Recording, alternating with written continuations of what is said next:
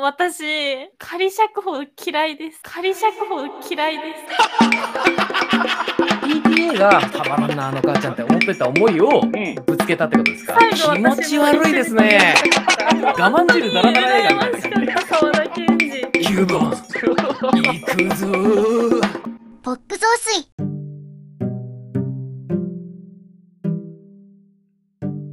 ギョギョ鹿島でギョざいますギョギョかすみでギョざいはい、映画ライターの竹島るいです。おいますちょっといやいやいや、冷める わいやいやいや、えーどうしたんですか、皆さん。頭の中おかしくなったあんですか。の竹島さんはいこうなると思ってたでしょうぜ絶対魚組んでくるんだろうなと思ってたでしょ、ん、まあ、思ってましたね。ええそして、それを乗るもんかという思いで 今日迎えました ね。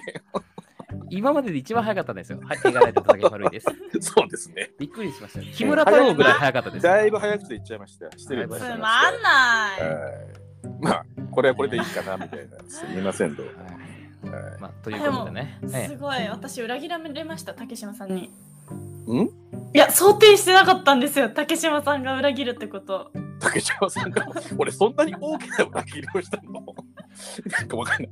あんまりこれに対して裏切りっていう強い言葉で非難してほしくない。え竹島さんといえばね、義理がたいでおなじみだったのに、びっくりしちゃった 全然ギリ固くない し、僕。そんな楽キしャラみでもになしいて。たのにギョギョギョいやいやいやいや、絶対や んない。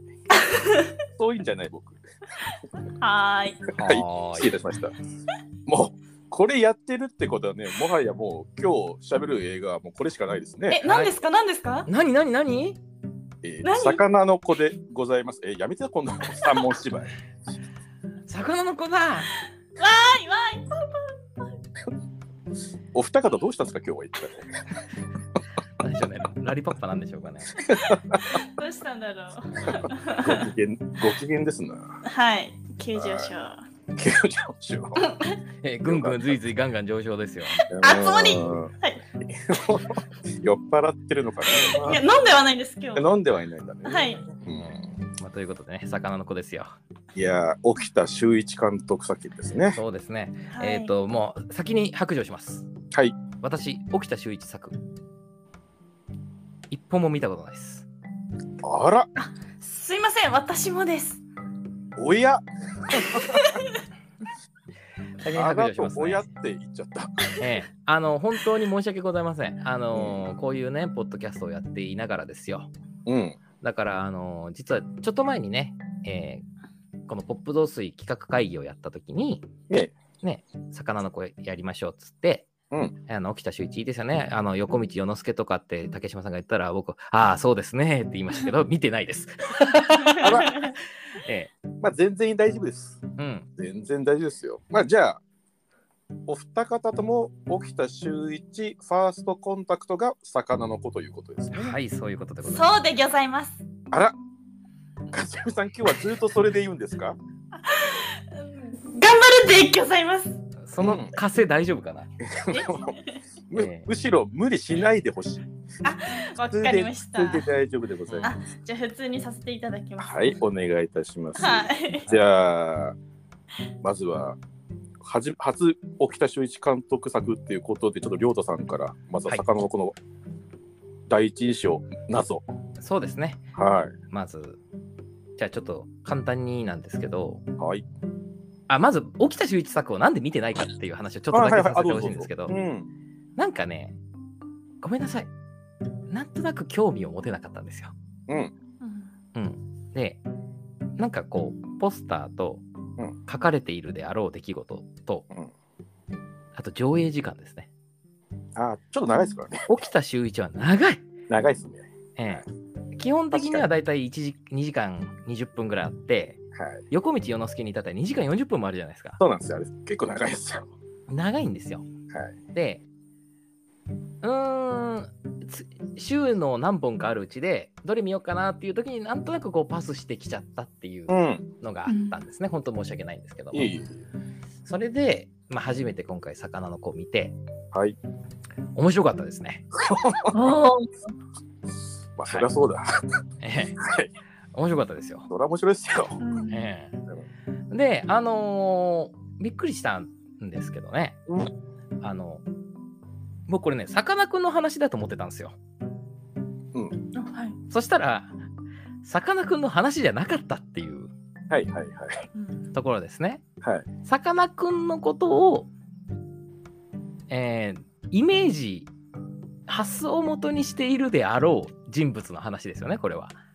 これ難しいですね。まあ一応さかなクンっていう設定と言ってもいいんでしょうけど、ねなんか電そこ気映画にしたしては事実じゃないところが多すぎるっていう。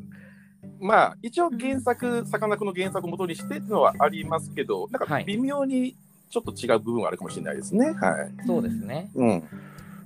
で、これは結局、その、面白いなと思ったところが、さかなクンがね、出てくるんですよ。漁業おじさん。うんはい。漁業おじさんとして。ギャーギャー。で、まあ、電気映画的なものに本人がで亀を出演するってパターン、まあないことはないじゃないですか。はい。でも、まあ、大体亀を出演だったり、もしくはこうその後の姿であったり、うんも。しくはちょっとメンターみたいな役割だったりとか、うん。うんそういうのが普通なんですけど、うん。あの変なおじさんとして出てきますよね。そうですね。あの家族にあの通報されるやばいやつとして出てきますね。そうですね。で、この映画で面白いとなと思ったのは、このノン演じるマーボミーボー。ー、あ、ミーボー、そうだ、マーボーマはーあれボーだだ。と天気予報になっちゃうかな。えーそうですね。僕の名前はマーボーになってしまいます。ミーボーです。ミーボーですね。はいマーボー、あごめんなさいね、本当。えーあの ー腹 腹棒じゃないんだからね。サザンじゃないですたよ。だじゃないかうら。ん。えーあのーミーボー。ミーボー。ミーボーがね、あのー好きなことを貫いて、まあそれがこう消化していって、まあ今の地位を築くという話になってるんですけどはそこに至るまでにものすごくいろんな人の行為や環境が整ってる感がありますよね。い。はで基本的に面白いのがあの明確な悪意を向ける人間が誰一人出てこないんですよ。い。うん。うん。その魚が好きだということに対して。うん。確かに。あの呆れるか応援するかどっちかですよ。うん、で呆れる人も別に干渉はしないんですよ。うん。うん。ね。ということはですよ漁業おじさんと裏表なんですよねこの人、うん。うん。うん。うん。漁業おじさんは好きだ好きだっつって貫いても多分周りに味方がいなかった人なんですよ。味方がいなかったり環境が整ってないと近所の変なおじさんになっちゃうっていうはそういうちょっと怖いですよねそれは。い。怖いです。確かに。うん、でだからこそこうみんなチャーミングなんですよね出てくる人たちが。うん。うん。特にあのやっぱりこうヤンキー集団面白いじゃないですかみんな。最高ですね。面白い。うん。ねえあのケンカブトガニ散歩させてねねいカブちゃんね。たえねかぶっカブちゃん磯村隼人もね最高だし柳楽優弥も面白いですよ。面面白い。白い。狂犬ってねうんどこが狂犬なんだっていう。狂犬ぶりを全く僕らは目撃しないですからね。そうですね。えーまあそんな感じでねあのとっても楽しい映画なんですけどうんこう毒がいろんなところに詰まってるなとも思ったんですね。あ嬉しい、それ言ってくれて。そうなんですよ。うん、うん。危ういんですよずっとそう。そうなんですよね。全部ギリギリ踏みとどまった人の映画なんですよね。うん。うん。ねえあのーだからこそちょっとカタルシスはあるんですよ。うんあのミーボー自体はあの自分のやりたいように生きてるだけなんですけど、うんなんか大きなミッションをクリアしたみたいなうん。 カタルシスがちょっとあったんですね終わった後に。うんで最後ロッキー2みたいになるじゃないですか。あれ、6つだったのか。あロッキー2じゃないんですか、なるほど。うん、い絶対スタロスタローンのトリビュートじゃないと思う。やロッキー2だと思いましたけどねあれ。 ええ、でそれってなんていうかやっぱノンの人生でもあるし、そうなんですうよ。ん。うん、であのだからキャスティングも含めて素晴らしかったですねうん。で僕一個だけ気になる点があって、はいてかオープニングですねあの、例のあれですかはい男の男男も女も関係ないってやつです男か女かはどうでもいい関係ないっていうどうでも文いいか章、うん。あそこはね僕いらなかったと思うんですねううん。んなんかあれがあるせいでうんなんかねちょっとブレるというかうんうんあのこの映画の言いたいことってそれじゃないよねと思ったんですよ。うんうん。なんかだからその映画じゃないのになと思ったし見たら伝わるからわざわざ入れる必要があったのかとうんあそこで例えば好きということを貫くのだって書いてあったら別にいいんですよ。うんまあ分かってるんでうるせえよと思うかもしれないですけど、うんだからわざわざ入れるほどのものではなかったなとはい思ってるんでうんまあちょっとそこだけは残念だしでしたけど、うんうまあん基本的にはその明るく楽しいけど毒気もあって、はういんでもこうあの見た後楽しい爽やかな気持ちになれるのでいい映画じゃないかなと思ったのとうんあと、結構僕見に行った回お客さんいっぱいいたんですが、うん意外とね子供がいたんですねうん多へー分あのさかなクンのファンだと思うんですようんうんで子供たちもあの楽しそうにしてましたいいあ素敵うんうんあの魚が出てくると「あタコだ!」とか言ってたりする子供がいてへえあのイカ作るところああのアジブチュってです、ね、うん踏まれるところとか「うんあー!」とか言ったりあの楽しそうにしてたんでそれは良かったなと思っ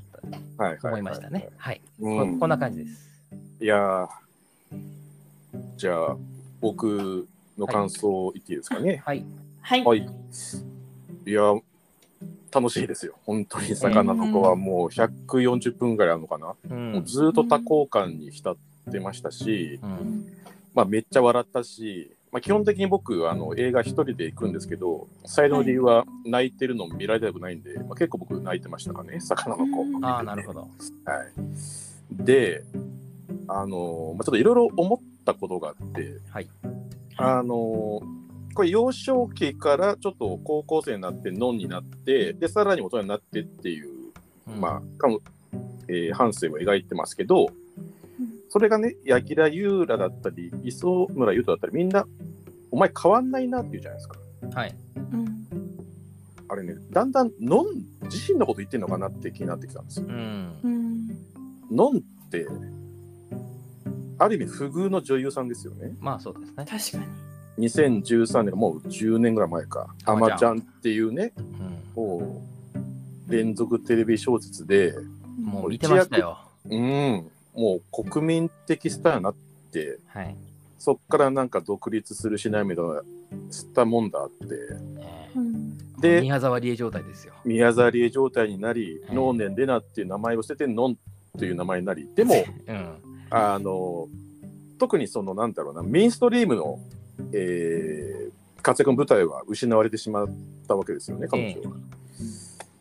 でまああのそれなりにいろいろ先に出てきてますけどまあ映画だったらこの世界の片隅にもやってたし、ううんんえー最近でも実写で私を食い止めてとか、うんあのリボンとかやってますけどなんかね久々にこうおなんだろうなみんながたくさん詰めかくる映画に僕らが見たいノンが帰ってきたっていう感じがしたんですよ。そうですねあうん、その意味で変わんないなってもうほとんどねあのこのノンってなんだろうなあの頃のあまちゃんの頃のノンをちょっと思い出させません、はいそうでしたうん、だってあのーあまさんの設定だし、うん、海に飛び込むのもそうですしそうもう完全にそうですよねあうとんあまちゃやっんじゃないですかね。ぱりあのなんていうかな年はね10歳ぐらい年取ってるはずなんですけど、うん年齢を重ねた感がねないんですよ全然ないじゃないですかー。そうなんだあの天野秋の感じなんですよね透明感が一切変わってないっていうそれすごくないですかすごいですでふ普通にこのなんだろうなさかなクンっていうちょっとこう浮いたキャラクターをうん普通に演じられてギョギョって言ってそれが可愛らしくやれるって多分僕の知る限り彼女しかいないんですよ。うんうんだからもうキャスティングも完璧だしだからさかなクンの人生をなぞっていて結果ノンっていう人の、えー映画になってるなってすごく思ったのとあとねさっきちょっと、えー言ってくれましたけどねあの亮太さんが僕すごいねこの沖田修一が好きな理由はすごい不穏なものを感じるんです時々。うんうんえっとね例えばタコが絡みつくショットありますねはい。海ではい。あれ結構グロくないですか結構、はい。あお父さんが締めるところですね。 そう僕ねうん女性の体にタコがあんな風にいるってね、あの北斎漫画っていうか昔の映 画で樋口かの子にタコがぐにゅぐにょってなってるとか、はもしくは「ポゼッション」っていう映画でイザベル・アジャーニイザベラ・ジャーニー。はいえーぐらいのグロさですよあれは。そうですね。もうそれ春を画みたいな感じですしね。えー春画みたいな感じですよね。それを子供にやらせてますからね。やらせてますからねうん。結構ありすげえシーンだなって僕は正直思って見てましたそれを三宅宏樹演じるお父さんがうん無理やり引き剥がしてバンバンななんだ殴るんですよなんだって、まあ、締めますよね。締めますよね、ええ結構長い尺でえーそうですね。何遍も締めますからね。何遍も締めますよね、うん。あれ楽しいとグロがなんかこうないわぜになってるようなすごい変なショットだしうん。あのねあの時ね横移動のショットなんですけど海がギラギラしすぎてるんですようん。うん不必要にうん。なんかねあの沖田修一のこのその前の映画の「子供分かってあげない」でも海をあんな撮り方しててうん。なんかね不思議な感覚だなって思ったのとうごめんんなさい、もうちょっと喋らせてもらってください。あのはい僕ね、すごい後半、すごいゾワゾワしてたんです。というのも、はいひょっとしたら、お父さん、お母さん離婚してると思ったんですね。うん。うん思いませんでした、それ。あそこ何の説明もなく別居してますからね。あれ、多分別居してますよね。はい、別居してますね。つまり、何の説明もないじゃないですか。ええはい。で、一番最後の最後で、あの彼女がテレビに出てるシーンを、お父さんと、えーおお兄ちゃんかね、多分兄貴ですね見てるうんそう。のショットの後に、井川遥演じるお母さんが笑ってるシーンがあるんですよ。そうですね。うんでね、ひょっとしたら、一つ同じ家の中でカットを割ってる可能性もゼロじゃないなって正直思って見てたんです。うん。はい。だけど、あえてそう取ってないじゃないですか。つまうり、んどっちと取れるんですよ。少なくともあのお父さんとお母さんとは何かこう、決定的な何かあるってことを、何の説明もなしで描いてるんですよ、あれ。う。うんんなんかすごい不穏な感じがするんです、そういうのが。はいはい一。個一個が。もしくは、突然、えー、カホ、はいはいはい。カホ演じる桃子か、もう急にいなくなるじゃないですか、そうです説ね明なしで。うん。つまり不穏なもの、何かあのひょっとしたらのにとって悲しいことみたいなことは、あのすごく、えー抽象的に描かれていて、うん。抽象的に描いてるからこそ、なんかずっと頭でそれが残ってるんですよ。うん。この不潔な感じ、不穏な感じ。うん。なんか説明してくれたら、僕らそれを理屈として受け止められるんだけど、言ってくれないから、ひょっとしたらって気持ちがずっと残ってるんですね。うん。うんだから、魚の子ってすごく、一種のファンタジーとしても映画見れると思うんですよ。みんないい人だし、本当に。でも、どっかそこの先に現実と地続きしているっていう感じが僕、いつもしてて、沖田修一っていう作品、あの監督の作品見ると、うん。それがね、なんか独特のあの感覚で、僕は好きですね。ははい。い。です。はい。じゃはい。あ、はい。かすみさん。私でしょうかそうですね。あじゃあ竹島さんの次に話させていただくんですけどはい。私もこの映画すごい好きでうん。もしかしたら今期今期下半期うん。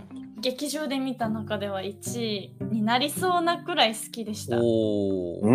うん、それこそ本当に多分心から悪い人が一切出てなかったのでうんなんか私の世界観だなってちょっと待って。はい ねはいちょっと気になる言葉があったぞ。私の世界観とおっしゃいます。はい私の世界観で したうん。説明になってないんだな。あのかすみさんの世界には悪い人は誰もいない。あいませんはいおおいないんですよ。でなんかちょっとまるで私のあの電気を見てるような私のね 私の電気を見てい るよ。感じで勝手に思っちゃってました。あの、ミーポーをはい。もうほぼ自分だと捉えて見てた。あそうですそうです。ほう、こいつは俺だって。はい、あれなのはいあの学生時代はあんなこう周りに不良がいてあいやいやあのお魚さんに謝れとかブサイクみたいなああいうよりも頭のおかしい喧嘩とかしてたんですか、うんそこまではないんですけど、うん、ないんだあ私のここに不良はいないんですよ。あそうですか。あのあもう電気じゃない、うん、も電気じゃなかっもはや電気じゃないた間違ったんですけどでもすごい私の世界観だったんですよ。うんうねんっていうのもこうなんかそのミーボーが育つ環境がその誰もミーボーを否定しないというか、うん。お父さんちょっとだけ心配しましたけどうね、ん。うんそうちょっと心配もあったんですけどでもなんだろう、なんかそれこそ好きな海に連れてってくれたりこうそうだね後からあ後から聞いたお魚嫌いだったのに一緒に食べてくれたりっていうのも、ねねやっぱりこう隠れた優しさというかうん、でそんなさっき会ったばっかのおじさんの家に行かないでっていうのは当たり前じゃないですかうそりゃん。そうだ私逆にお母さん大丈夫って思っちゃったんですよそこはうん。家川遥やべえんじゃんみたいなうんうんでなんかあそしたら一つ条件があるって言った時にお母さんも一緒に連れてってって言うのかなと思ったら日が暮れる前に帰ってきなさいって当たり前じゃんと思っちゃってなんかそこはちょっとなんだろうなまあ親のね考え方に口出しはできないんですけどなんか今まで私が習ってきたことがちょっと違かったぶ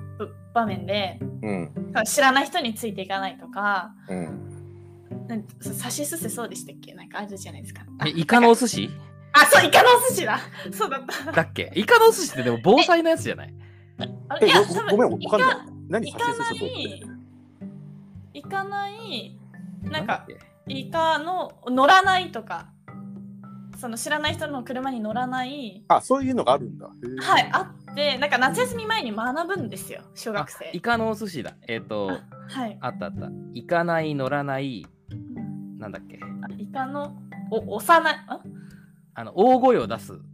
あそうだすぐ逃げる。で、知らせるでイカのお寿司です。あへっていえう初のめて知っがうんそそういうのを習ってきた人間だったのでたうんなんかそこはちょっと本当に一歩間違ったらやばいじゃんって思ったんですけどそういだやなんねかその後のそのさかなクンの漁業な漁さん漁師漁さ業おんじさんあ漁業おじさん 魚さん。魚クささんんみ。たいな感じです魚さんごいな。ね 韓国の地名かあとなんだろう。中国の文豪みたいな感じですよね。失礼しました。行業おじさんのお行家々おじで、さんうんあのなんか水槽を見てるシーンあるじゃないですか、二人で。うん私あそこで一番泣いちゃって、ああそこで泣いたんだあなんかその漁業おじさんも多分きっとこんな風になんかお魚さんをが好きな人と一緒に水槽見たいだけなんだろうなって思ったり、かすみさんもお魚さんって言うんだねあいや今えお魚にさんつけるのやめろってあれがいっぱい言われたけどかすみさんもちゃんとさんつけてで偉いです ねやっぱこの映画の話をするのでちょっとねそ。っかそっかうんで、あのなんか好きなやっぱ好きが過ぎるとえなんだろう嫌われちゃうというかなんかそんな感じを感じちゃったんですけど漁業おじさんを見ててああちでもょっとうんマニアックになりすぎるとちょっとみんなから敬遠されちゃうみたいなことですかはいうんでもやっぱりこう漁業おじさんも好きなものをこう同じく好きなひそのものが好きな人と好きを共有したいだけなんだなって私もなんかそばにいてあげたいって思ったら涙が出てきちゃ って漁業おじさんの立場で泣いてたのはいおお。そっちなんかそっちかえそっちでやっと漁業おじさんもうあのミーボーに会えてよかったねと思ってちょっぴかれちゃう しねその後。うんかわいそうに。だって最初は無視されててうんやっと思いが通じてで時間忘れるほど一緒にお絵かきしちゃうなんてもう素敵な世界じゃないですか的な世界 かすみさんの世界観なんでねそう私の世界もうまさしくあれが私の世界そうなんだ はいそそれでちょっとあそこはめちゃくちゃ泣いちゃいましたねあ泣いあそこ泣いちゃったんだうんそもうっか漁業おじさんよかったねよかったねはい。うまくいか なかったミーボー。やっと報われて。そうええってうん。あとその後結構ずっとなんだろうなんか温かいというかうん。なんかこんでもこんなに好きを貫ける環境もあまあ珍しいじゃないですか多分うんそれこそ勉強ができないっていう描写描写がありましたけどうん。そうするとどうしても勉強しなさいとかまあ言う人が多いと思うんですけど、うん。まあ、なんかお母さんがすごくねお魚さんこの子は好きなんですそれでいいんですっていうところもうん。なんかあ私もこういうお母さんになりたいなって思って、うん。うん、なそこも感動しました。はいはいはいはいはいはい。かなあと何もうなんかね本当に良かったんです よ。あの急に感想が雑になった。急に急に0点の感想を言い始めましたけ どね。今ませめてで、今までいい話するなって、ふむふむ聞いたら、急に全体でよかったって。ここ聞かせてよ、もうちょっと。ちょっと一個残念だったというか、うんあらそう私の期待が外れちゃったシーンがあってなんでしなょんでしょう。あのその不良たちが喧嘩するシーンあるじゃないうです磯村隼人とか。か。はい、うんであのお魚さんじゃなくてイカさんを、うん、アオリイカ。あアオリイカさんをこうスライスしてうん、食べてるシーンあったと思うんですけどあ、肝あえにしてね。はいうん。でそのナイフを貸した人がうん。あのまあ青なんだっけ青くんなんだったっけ。青ちゃん青青まあ、青いシャツ着てた青ね。そううん、青じゃあ青シャツと呼びましょうか。あ、すごい、坊ちゃんみたいになって る。これは赤シャツだわ。あ 赤シャツか。あ、彼が、その彼がナイフ使いのはい彼が。はい。が私はお寿司屋さんになってると思ったんですよ。あああ。そうイカを食べて感動したやつではなくてなるほど。もみ、うんあの、岡カミソリ。山、天音の方がまさかなるとはっていう。そうだそこすごいショックだった。ショック。うんいやそれ勝手に自分で想像 しそうそう。それは、なんていうの、勝手だよ。それはえいやだから私の世界だとその人がお寿司屋さんになってるんですよ。であああ出てこなかったみたいな。ごめん、なんかね、時々ノープの時も感じたけど、うんはいあの、あれ、かすみさんを見ながら、もうこれはこうなったらいいなって、もう自分の中のこうんの先のそれがどんどん出来上がっていくみたいな感じなの。いつも 結構できちゃいますね。で、それの、その通り、外に上がったら、なんだよってなっちゃうってこと。まああのあやっぱりよそ当たったみたいそれ、はた迷惑だ よ、それ。な。いいじゃないですかいろんな見方ありますから。そういやまあまあ、そうですけど。たそうで確かすに確かに。うん。でなんかでもそれは、うん。あのあまり目立ってなかったじゃないですかその青シャツくんも。そう。まああのヤクザの中では。なヤナクイザフ貸してって言われて、一生懸命ナイフチャカチャカチャカチャ、そんなことでいいから、早く 貸せや。うんあ。そうでなんかでもちょっとそのナイフを名残惜しそうに見てたりとかなん かうんあなんかそれは臭くなっちゃうからね。多かわいそうだね、彼。分今までナイフ持ってるだけであの人は絶対人を刺したことないんですよ。でそりゃそう だ。うんあついにこのナイフで命を殺めてしまったってきっと思っちゃってあだからお寿司屋さんになれるわけないか殺められないもんね魚。 うんごめんさっきからずっと一人で喋ってたよあの何言ってんのさっきから本当に。ごめん、あやめた。ええ、えな、何がどうなった今。えっと話が魚ついてきてない。はい。あのそのミーボーンにナイフを貸したことで、うん。多分初めてそのナイフが命を殺めたんですよ。そう、いいあやめたって、魚のこと言ってる。はい、魚。あ人じ初ゃなめくててそのナイフが生き物の血をね浴びたっていうことそうなんですよ。ああの、あやめたっていうから、そういう、不穏な感じで、し締めたってことよね。あ、そうか、魚閉めた。はいさばいてね。さばいて。はいうん はい、日本そ語れ、がそれ人で、それで、気彼で多が。分彼が、うあ、んついにちょっとこのナイフがそう血を浴びてしまった、もう、あー悲しいってなっちゃったと思うんですよ。悲しいになるんだ。いやあれナイフの正しい使い方だからねそれは。あまあ、そっか。 なんで簡単に意見変わるの。まあ、確かにそうなんですけど、うんまあ、多分彼としては自分が持ってるナイフでうん。締められたのが多分すごいショックだったと思うんですよ。うん。だから多分彼はあれ以降きっとナイフを持っていません。そりゃそりゃ知らんよ。 それが、かすみさんの未来予想だね。あみんな予想でもなんか本当に、いやお魚さんを締めるって結構ごく普通というか食べるためにはそうするしかないじゃないですか。まあやることですよ。うんうん、でもなんかそれでさえあ申し訳ない悲しいと思う人がこう出演してるっていうのですごいなんか温まる映画じゃないですか。 え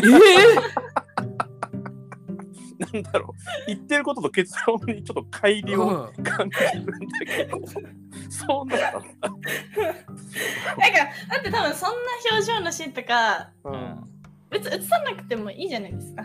ああの悲しそうな顔を、うんはい、うんでもなんかあそれ見てこうね魚もを食べて美味しいだけじゃなくて、うあん閉めちゃってごめんねみたいなところまでうん映してるのでこうあんないい素敵な映画になったのかなって思って ます。うんはい間違いない間違いい。ないよ、うん本当ですかわかんない、ね僕も今ちょっと気持ちが井川遥かになって ぜんなんか全肯定したくなって伊沢はるかもうんやばいやつですからねはっきり言って、えそっか、ですえうね。んうん、じゃあもううん、そっかそのそんなに下半期一番かもっていうぐらいだったんだねそうですね本当になんかもうずっと幸せな映画でした。いや幸せだよね面白いよね、面白かった。僕ちょっとねあの実際のメロディー忘れたんだけどうんあのふあの不良たちがスクーターで行くときになんかパラパラのああのパパパパパパパパパパパパパパパパパですねはいがなんかすごいなんかね頭の悪いメロディーだったんですよ。最後にパッパーみたいなのが入ってくるみたいな。 あの音で笑わすってすげえなってちょっとうん確かに。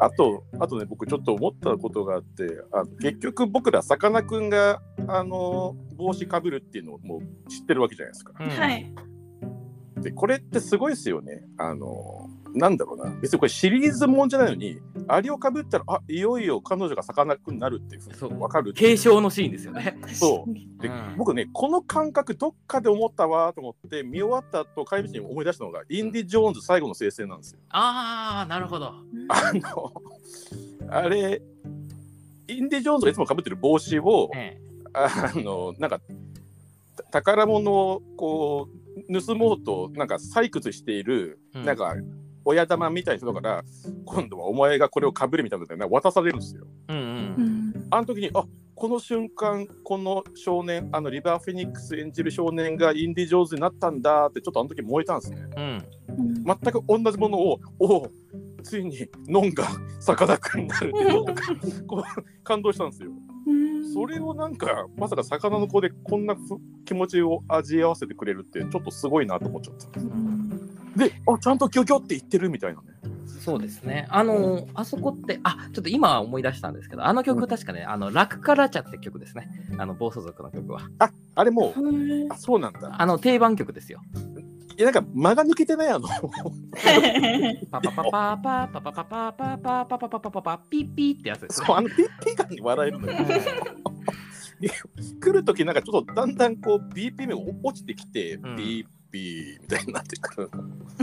いやーあそこいやーまあまあまあ、それはあれですけど、まあ、継承っていうね、うんと。ころが、まあ、良かったですよね。あの、継承じゃないんですけどね。軽症じゃないんだようん、継承で、あれ、不審者からプレゼントもらったってだけです からね。そうね。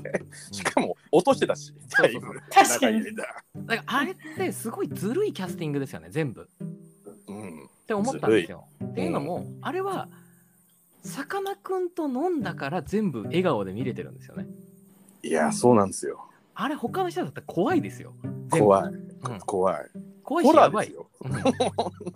うんのんのあの底抜けになんかこうパーっていう感じあそとうね本当あの目、ね。 あの目を輝かせるっていう演技に関してはもう東大一じゃないですか。ね、も確うかに目をズームアップして中へ入っていって魚が見えるっていうすごいシーンもありましたからね。あの目ですよね。ね。だからあれがあのそれこそあの岡山天音とかだったら怖いですよあれはやっぱり。ね細いしな。そうそうそう。柳楽優弥だったらもっと怖いですよ、あれ。うん。ね、あそうの、ねあと、漁業おじさんが、それこそ、あの、宇野昌平だったらもっと怖いですよ。いやーねいや僕思ったの後で気づいたの宇野昌平出てて磯村優斗出ててビリーバーズじゃんって、そうなんですよ思いました。もううなんていい宇野昌平なんていい磯村、そうでも宇野昌あの宇野昌平優しいおじさんでね。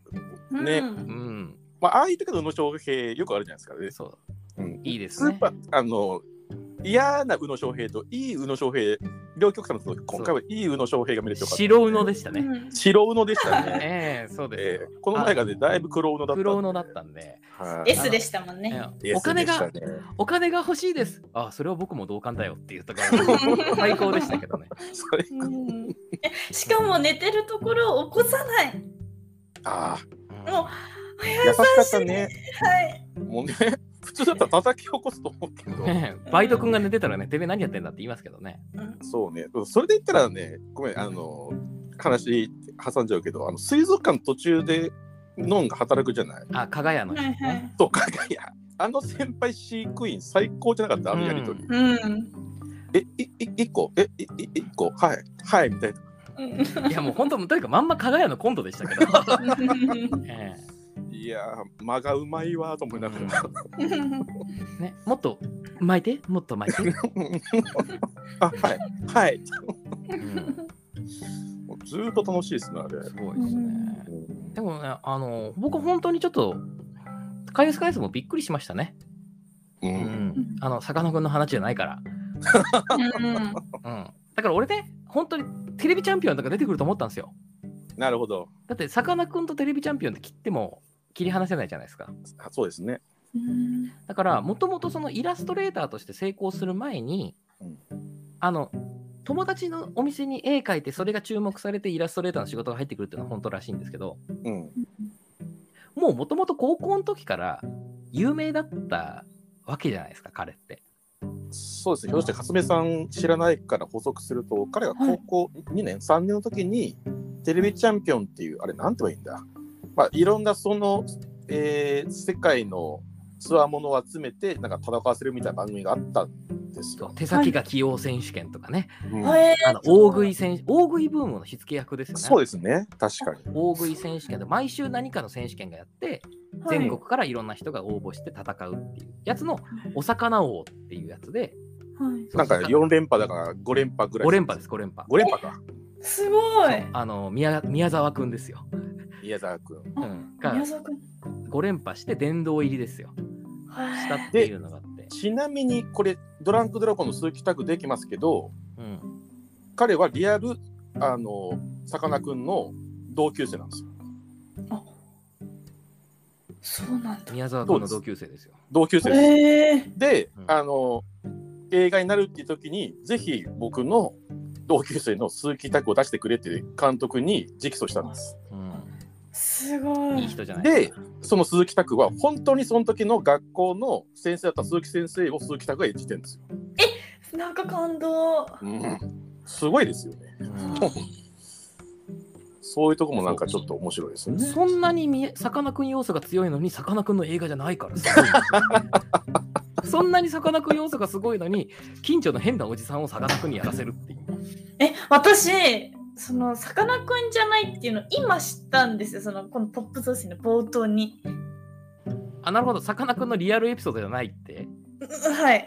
でまあだって漁業士さんなんかいるわけないじゃんいやそん思ったんですいるって なるほどね思ってしまってました。なるほどあまうあんさかなクンじゃないにせよああいうモデルのおじさんがいるんだろうなみたいな思ってたってことそうです。だから、本当にさかなクンっていろんな経験してるんだ。いや僕もちょっと原作知らないんでちょっとわかんないですけどね。うんまあ多分まあいないですかね多分ね。うんだからすごいですあのだって漁業おじさんは映画オリジナルキャラクターですよね確かやっぱそうなんだ。そうなんだ。前田史郎のインタビューで確か言ってたと思いますけど、あへえそれこそあ今ちょっと何か何かと話題の前田史郎。ええ、何かと話題の前田史郎ですがここでは触れませんはい、わかりまました。はい、す いろいろとあれなので、はい、いろいろあれ なんで、は、はいいおのおので考えてくださいというわこかとりでました。じゃあ、おのおので。はいはい、であのその前田史郎がそのやっぱりその何かボタンが一つでも掛け違えた時のさかなクンとして描いたっていう漁業おじさん、ああ、なるほど。うんやっぱりちょっと怖いですよねあそこ怖いですよね。だからそういう未来もあり得たってことですよね。うん、でもいるじゃいると思うんですよ近所にああいうちょっと変なおじさん、うんうん、何かをやってるでそっか。だからこそ僕思ったんですけどさかなクンってあの本当リアルさかなクンってはああいう全国の魚好きのいろんな獅子類類の上に一人だけ立っているキングなわけですよなるね。うい。んうんうんだから彼は本当にいろんな条件といろんな、まあ、彼自身の努力もあってあの地位を勝ち取った実は血まみれなんじゃないかなと思うんですよ。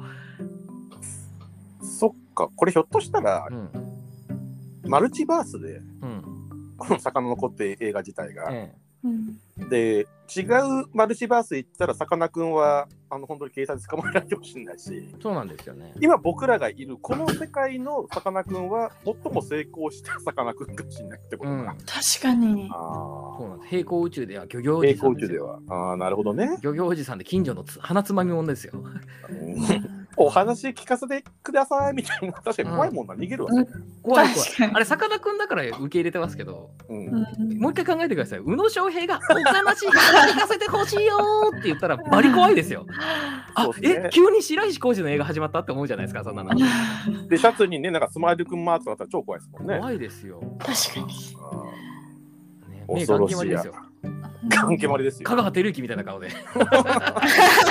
また今問題のある一 つ。 香川照之の件も触れませ ん。 おのおので考えてください。触れないことばっかはい。今日の配信は。え そうですね。そうですね。ーうんうんでもやっぱそしたらなんか、やっぱ運命ってすごいなって思っちゃいます。な何がすごい運命。運命ね。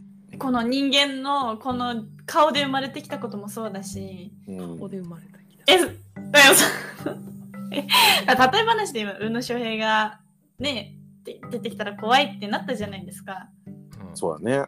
だから、あのさかなクンっていうあの顔と、あの身長と、あの性格と雰囲気と。いや、さかなクンもよく見たら怖いの よ、顔。いやそうですさかなクンはあの帽子かぶってあのキャラクターで十何年やってるからみんな受け入れてるだけで、あ、そっか。うんあれ変な人だもんだってでもなんか、俺も好きよさかなクンすごい好きだしうん面白いなと思うけど変な人ではあるよ、まあ確かにう。ん、なんか、ね、不思議ですね。不思議ですよ、親戚の集まりにさかなクンいたらちょっと困るもんうん、あのでも子供たちから人気そな。まあ、それはそうで確す。かに。う、うん、ギュギューっつってえ、でもさかなクンって私生活も虚業って言ってんですかね。まあ、言わいやそ言こが わないと思うけど。僕やっぱオープニングですよねあれあのさかなクンが変身するんですよ変身あの宮沢くんからさかなクンになる瞬間があのオープニング朝起きて歯磨いてあの帽子を装着した瞬間にさかなクンになるんですよああ、はいはいはいはいはいはいはいはい。でつまり、え演じてるわけですね。そうですねはい。ねあのノンはヒーローものがやりたいっつってこれはヒーローものだって言ってる確か沖田修一も言ってたんですけどうんああ、だからセリフで、あいつって漫画の主人公みたいだなっていうセリフありませんでしたありましたありましたありましたね。うあんーなるほど。だからこうモビルスーツパワードスーツみたいなもんですよねそうですね。ううんんトニー・スタークからアイアンマンになるっていうまあトニー・スタークとアイアンマンは言動変わんないですけ どなんかそういうことで。あ、本郷たけしと仮面ライダーいや、でも変わらないな、あんまり。うん早田隊員とウルトラマンうんさっきから最適の例が一個見つかんない一個も見つかんないですけ ど、ねええで、もわわかる。うんうん、あのブルース・ウェインとバットマンですね。えああ、ちょっとなんかしゃしゃがれたような声になるみたいなえ。 そうですね、急にあの咽頭ガンみたいな声になるじゃないですか。あ、そうこれクリスチャン・ベールだけだった、これは。マイクル・キートンはそんなことないですけどね。そうそうね。えー、ノノーラン限定で。ノーラン限定で、うーっつって。うん、さ、嬉しいんじゃないですけどね。そっかそっかそっか。うんあでも確かにあーバットスーツなんだ。うん、だからあれはそうですよパワードスーツですよ。起なきるほてど。帽子を装着しだからこそその今までギョギョ言ってないのに初めてテレビに出る時にあの帽子をかぶってギョギョって言うっていうところは逆に言うとそのさかなクンのファンタジー性をぶち壊しに行くっていうちょっとこうおわあの意地悪さもあるんですよね。いやなるほど。そこがね、僕さっき言った、すごいファンタジーの世界描いてるようで、実はもう完全に世界と地続きの感じがするっていうのを、うん僕、オープニング感じるんですよ。うんあれうんさっきずっとなんかこう多幸感がある楽しい映画って、かすみさん言ってくれたじゃないですか。はい。オープニングだけ見たら、なんかちょっと、あんまそんな感じしなくないですか確かに。ただ、起きて、まあ、笑顔でお魚に餌あげて、うん一人で、なんかちょっと孤独な感じで、ひうん一言言ってきますっていうみたいな。で、なんか、ペタペタペタペタ、ウェットスーツ着ながら歩いてくって、はい。なんかすごい、楽しそうには見えなくないですかそうなんですよね。見えなかったです。私もそれ最初見た時に、あなんかさかなクンの波乱万丈な人生が描かれるのかなってちょっと思いました。うん。うん、なんかヒーローの孤独感ありますよね、あそこ。そうあれ、超孤独感感じますよね。う。うんんだから さか、あれって、本当はさかなクンの見せちゃいけない一面ですよね。確かさかなクンが、いや、それはもちろん家に帰ったら、に。いや、奥さんいるのかどうか知らないですよ。うんあの、もしかしたらいるかもしれないし、いないかもしれないですけど、うんなんかこう、帽子取って、うんあーって言って、ソファーに座って、ビールかなんか飲んでて、うん姿って想像したくないじゃないですか。うんうん、したくない。うん。やっぱりこう、四六時中、さかなクンなんだろうなっていう。うんだから、それが一応、まあ、言っちゃえば僕、スターだと思うんですよ。一つの。はいはいはい。はい。あの矢沢ってコンビニ行ってもロックンロールよろしくって 言いそうというかコンビニ行かなそうじゃないですかまあ、そもそもね。さうんそもそもですようんでも矢沢がコンビニ行ってあのレジに横並んであのファミチキくださいって言ってるの考えたくないじゃな いですかで温め大丈夫ですとか言うの見たくない周りのスタッフが全力で止めるわ。それそうそうそうそうそうそうそんな感じですよやっぱ矢沢はやっぱ矢沢であってほしいキャデラック乗ってほしいみたいなのと一緒でささかなクンはやっぱさかなクンでいてほしいっていうところをオープニングでぶち壊しに行くっていうね、確かに。うん、なんか、あの、僕、これちなみに今日見たんですね、魚の子。ええうん。で、あの、帰りに初日挨拶みたいな YouTube あってちょっと見てたんですよ。はいそ。したら、なんかね、結構さかなクンの誕生日が近かったらしくて、サプライズで、ハッピーバースデーを歌いながら、あの、同級生の鈴木拓ができたんですよ。はいはいはいはいおうその時にそれまでギョギョギョ皆さんありがとうございますと言ってたさかなクンがうん、鈴木拓ができたら急になんか普通のトーンで喋ってて 宮沢君になってるわけです宮沢あ宮沢だと思って、うんなんかあれが普通のさかなクンなんだろうな宮沢君なんだろうなってちょっと思ったその時、うんうんでそれを多分起きた週一はオープニングでちょっと多分意図的に、うんまあ、い言い方多分合ってないけどあえてこのこの言葉を使うと路惑的にうん出してる部分もあんじゃねえかなっていう気はする。うんちょっと暗いところをねそう。うんで、それが、でも、沖田修一っていう、この独特な映画監督の作家性。なんですようんあんなピースフルな物語を描いても、どっか不穏な感じがする。うんで、どっか現実ってものを、あの、しかも厳しい現実を見つめてるって感じうんがしますね。うんそうなんですよね厳しい現実っていうのが本当よくわかるだってそう確かに。本当にたまたまうまくいっただけ感がすごいんですよね。うん。うん、だって正直言って井川遥とだってあのか家族経営うまくいってないですし、うん。うん。うん、あの家宝だってそうですしあとなんだろうな他の友達だってあのあれですよ柳楽優弥だってうん。女見る目ないしうん。あそこの島崎遥最高でしたねパルルね。パルルあパパルルああいう嫌な女やらせたら天下一品ですね本当に。いいいい大人が、さうん、お魚博士っておク魚スクスみたいな。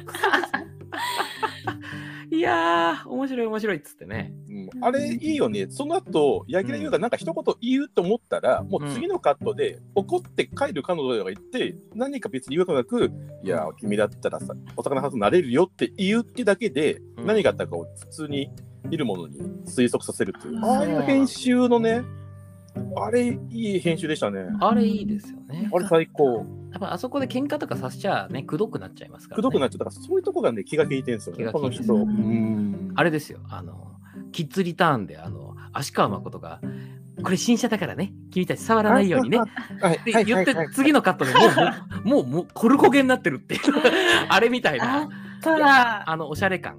はい。もう、たけし映画ってそういう省略もううますぎますからね。まあ、そうですね。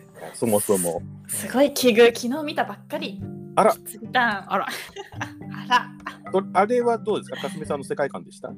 いや違いましたあれは違うよね。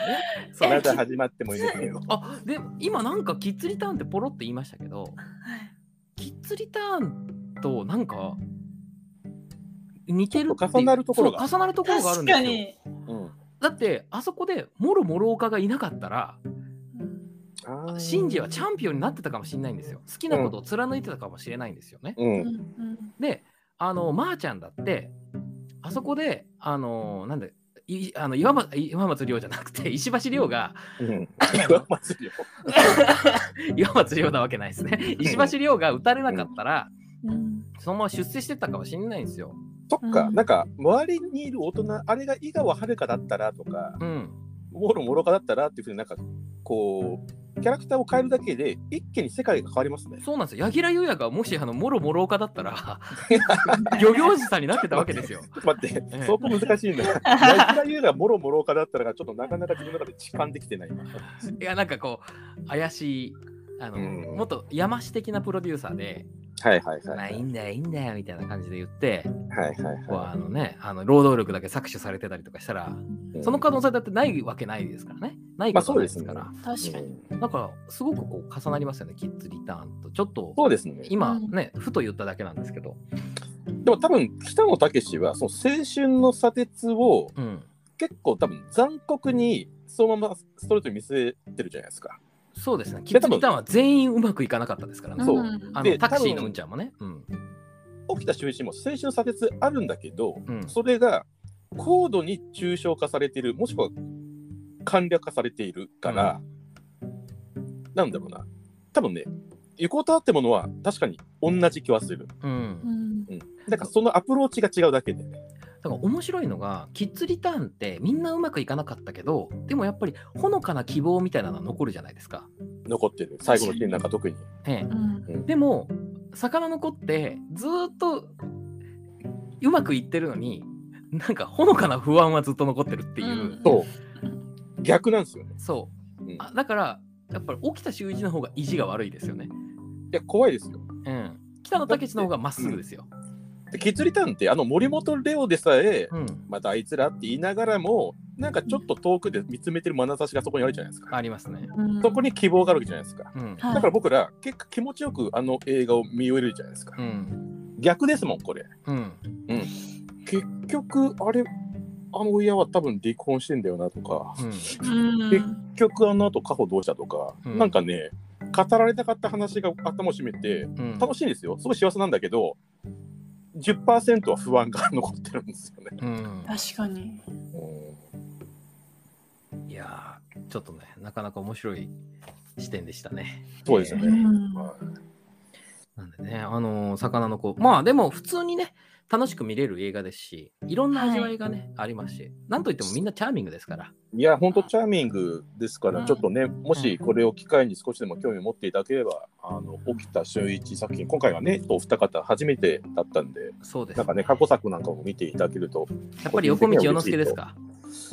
まあでもね、あの南極料理人とか、ええきっと雨とか、本当にいい映画、本当に僕、去年の子供は分かってあげないは、もう青春映画の傑作だと思ったんで、なるえほど。ーうん、もう、もう悲観故郷に帰れても森の色でしょ、なんでもいいんで、なんか、ちょっと気になるのが一本あったら見てくれると嬉しいですかね。わかりまじゃあしもた。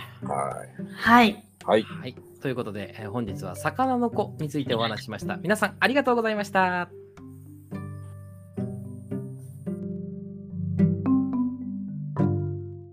やだみんなポップ雑炊大好きなんだからもし気に入ってくれたら「ハッシュタグポップ雑炊」アルファベットで POP 漢字で雑炊で感想を Twitter や Instagram に投稿してくれたら私とっても嬉しい投稿してくれた方にはなんとかすみちゃんから返信が届くよみんな寂しいかと思うけどまた来週な